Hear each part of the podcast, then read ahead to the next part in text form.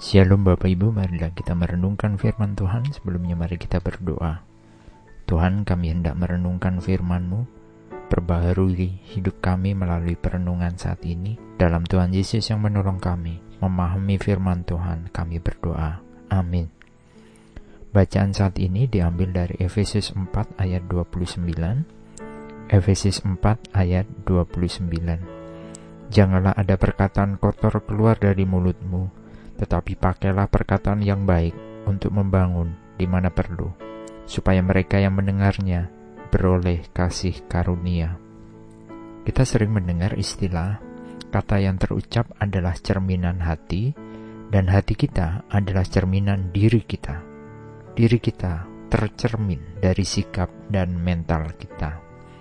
Kita mungkin pernah bertemu dengan pribadi yang semula kita anggap baik dan sopan, tetapi di saat dia marah, ternyata kata-kata kotor keluar dari mulutnya dan ini menjadikan kita berpikir kembali atas anggapan bahwa dia adalah orang yang baik dari ucapannya tersebut.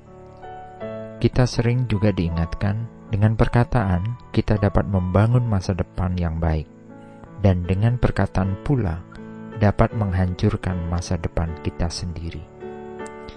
Ingat, di era yang serba digital ini, kita pun mudah berkata, bahkan dengan tulisan sebagai cerminan perkataan yang kita lontarkan di sosial media.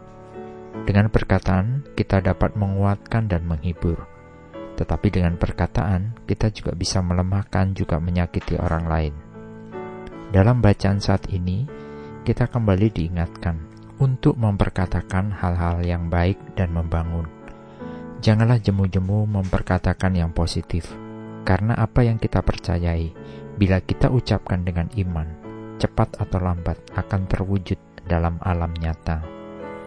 Amsal 18 ayat 21 berkata, Hidup dan mati dikuasai lidah. Siapa suka menggemakannya akan memakan buahnya. Bagaimana kita dapat memastikan bahwa perkataan yang kita ucapkan akan memberikan hasil yang baik, yaitu dengan cara kita tekun menjagai hati kita dan berhenti memperkatakan hal-hal yang negatif. Perkataan kita besar kuasanya.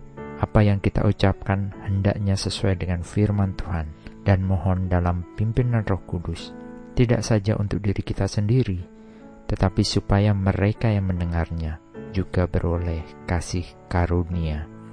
Amin. Mari kita berdoa.